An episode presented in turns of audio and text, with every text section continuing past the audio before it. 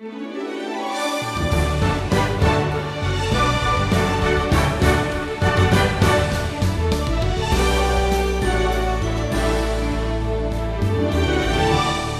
kindness, forbearance, and patience are abundant, and all people benefit from them.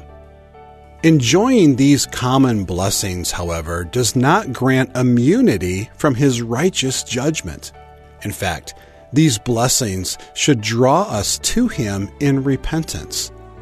You're going to learn more about this today here on the Wisdom Journey. Stephen Davey continues this journey through God's Word with a lesson he's called Three Gifts from God's Treasures.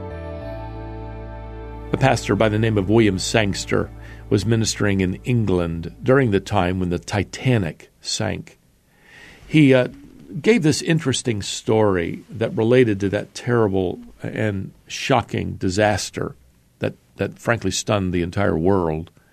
A frightened woman on the Titanic found her place in the lifeboat that was about to be dropped into that raging North Atlantic. And all of a sudden, she thought of something that she needed in light of, of death that was breathing down her neck.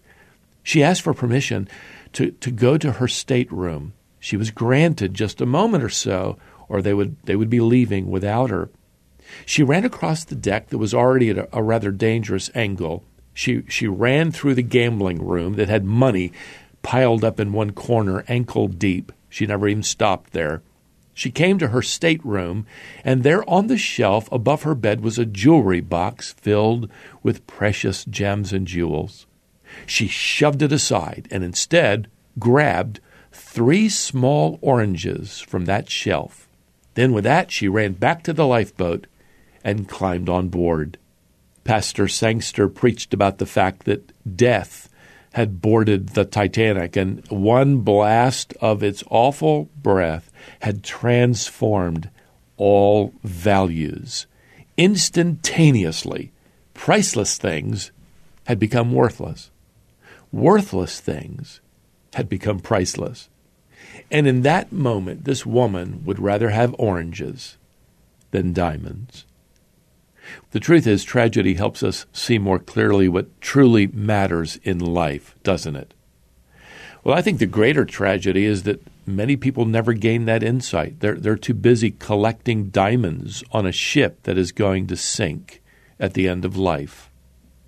Well, in the book of Romans, Paul has explained the guilt and the foolishness of immoral people in chapter 1. In chapter 2, he's in the process of describing the guilt and sinfulness of moral, respectable people. Well, later in chapter 3, he's going to describe the guilt and sinfulness of religious people. So Paul is he's making a, a strong case that all the world stands guilty before a holy God. Now, here in chapter 2, we arrive at verse 4, where, where the Apostle Paul asks this rhetorical question or do you presume on the riches of his kindness and forbearance and patience, not knowing that God's kindness is meant to lead you to repentance? Paul is writing here that the moral person is presuming on the kindness of God and the patience of God. In fact, the word for presume means actually to look down on or even despise. So the respectable, moral unbeliever is actually looking down on God they believe they're superior to God. Well, if you if you listen to them talking about God in the office or in school, they're going to say things like, "Well, I, I, can't imagine God doing the things that the Bible says He does," or uh, "Surely God wouldn't be foolish enough to judge the world," Uh, or maybe it's it's like this: "Well, if I were God, I would never say those things.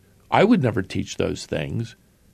Well, beloved, what are they saying? They are saying, I am so much better than God. I'm so much smarter than God. You see, in their self righteous arrogance, they look down on the patience and kindness of God. And look at what they're missing out on. Verse 4 speaks of, of the gift of God's riches. And Paul mentions three of them here, three gifts or three treasures that the moral but unbelieving person actually looks down on. In fact, he doesn't even really notice them as he chases after, well, diamonds, those things of temporary value. What's the first treasure? Well, the first gift is kindness. Uh, the Greek word for kindness is often translated goodness. And this takes you all the way back to the first acts of God's goodness there in Genesis chapter 1. At the end of each of the six days of creation, God said that what He had just created was good. Well, that means uh, that everybody living on this planet has experienced then the goodness of God, whether they realize it or not. You can, you can refer to the goodness of God as the common goodness or, or common grace. In Matthew chapter 5 and verse 45, we read that God causes the sun to, to shine upon, the rain to fall upon the just and the unjust. You know, one of the amazing things about God's kindness is that unbelievers experience it with every sunrise, every rain shower. But the moral unbeliever looks down his nose at the goodness of God, never thinks of thanking God for the sunshine or the rain shower. Well, let me tell you, if I were God, it'd be different. That neighbor who made fun of you for being a Christian, well, I'd make sure it never rained on his front yard. He'd never be able to grow any grass at all. But God doesn't do that, does He? In fact, your neighbor's lawn might even look better than yours, just like my neighbor's lawn looks better than mine. So, one of the amazing truths about the gifts of God is they extend in some measure to unbelievers. Now, the second gift that Paul mentions here from the heart of God toward all of mankind is this gift of forbearance. It's translated in my Bible. The word comes from the Greek verb that means to hold back. So, in this verse, it, it suggests that God is holding back his judgment. Now, God could judge unbelievers immediately for their sin, their arrogance, their condescension, their refusal of Christ, whatever. But God is graciously holding it in reserve, holding it back until that final judgment day. Now, the third gift that Paul mentions here is God's patience or long suffering. The Greek word is macrothumia. The first part of the word is macro, which is a prefix we use today to speak of something that is big or great. So God's patience is great.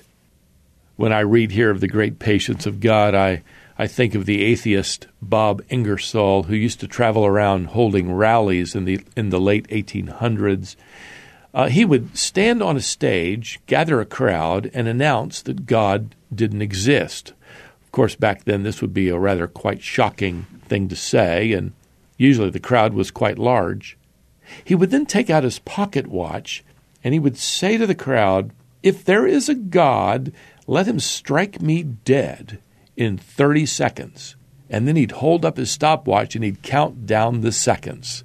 People, uh, people would be holding their breath. Well, at the end of 30 seconds, he'd still be standing there and he'd simply say, See, I told you, there is no God. Well, again, if I were God, it'd be different. At the last second of that countdown, you'd see lightning and just a little pile of ashes there on that stage. God doesn't lose his patience in 30 seconds or in 30 years or 300 years. The fact that judgment doesn't come immediately is not proof of his non existence, it is proof of his patience. Well, now in the final words here in verse 4 of Romans chapter 2, we're given the goal of God's riches, his treasures, his gifts. And Paul effectively asks this question here. Let me paraphrase it. Don't you know that God's kindness is meant to lead you to repentance? Now, the word translated repentance here literally means a change of mind. You change your mind. What are you changing your mind about? Well, your sin. You're, you're admitting it's sinful. You're changing your mind about your life. You're changing your mind about your priorities. In fact, you, you're changing your mind about God. You no longer look down your nose at Him. You no longer think you're smarter than Him. You submit to Him. You love Him and you worship Him. See, God's kindness and patience are designed to draw you to repentance. I like the way one writer put it that God has chosen to use a cross, not a club. And the arms of the Savior stretch outward from that cross as if to say, whosoever will may come. Do you take lightly the riches of these three treasures, his gifts of kindness and forbearance and patience? Well, if you're not a believer, the kindness of God has been extended to you even today in allowing you to still be alive and, and breathing to hear this truth of God's love through, through Jesus Christ. So the question is will you defy him? Will you ignore him? Will you reject him? Or maybe right now, right where you are, ask him to become your Lord and Savior. Well, now, if you're a Christian, it's possible to become distressed by, by circumstances and, and to start thinking that, well, God isn't so kind to me after all. We tend to define God's goodness and kindness by a few weeks or a few months or a few years rather than in light of an entire lifetime. The truth is, as that old hymn says, we will understand it better by and by. One day we're going to look back over our lives and join in with the psalmist David in singing of the fulfillment of, of that last line of Psalm 23 Surely goodness and mercy have followed me all the days of my life. As if to say, Well, what do you know? What do you know? Look who's been following me. And by the way, best of all, David ends it by saying, I shall dwell in the house of the Lord forever. Well, with that, we're out of time, beloved, until we set sail again on our next wisdom journey. May the grace of the Lord Jesus Christ and the love of God and the fellowship of the Holy Spirit be with you all. Amen.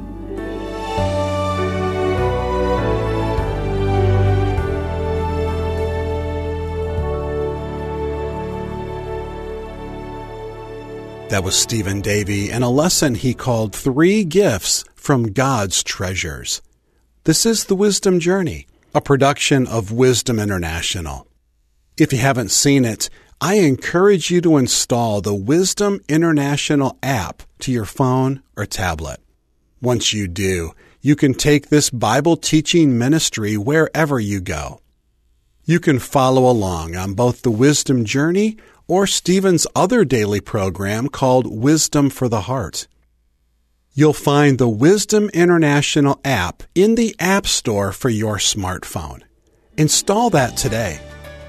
We'll be back again with the next lesson from the book of Romans, so join us next time here on the Wisdom Journey.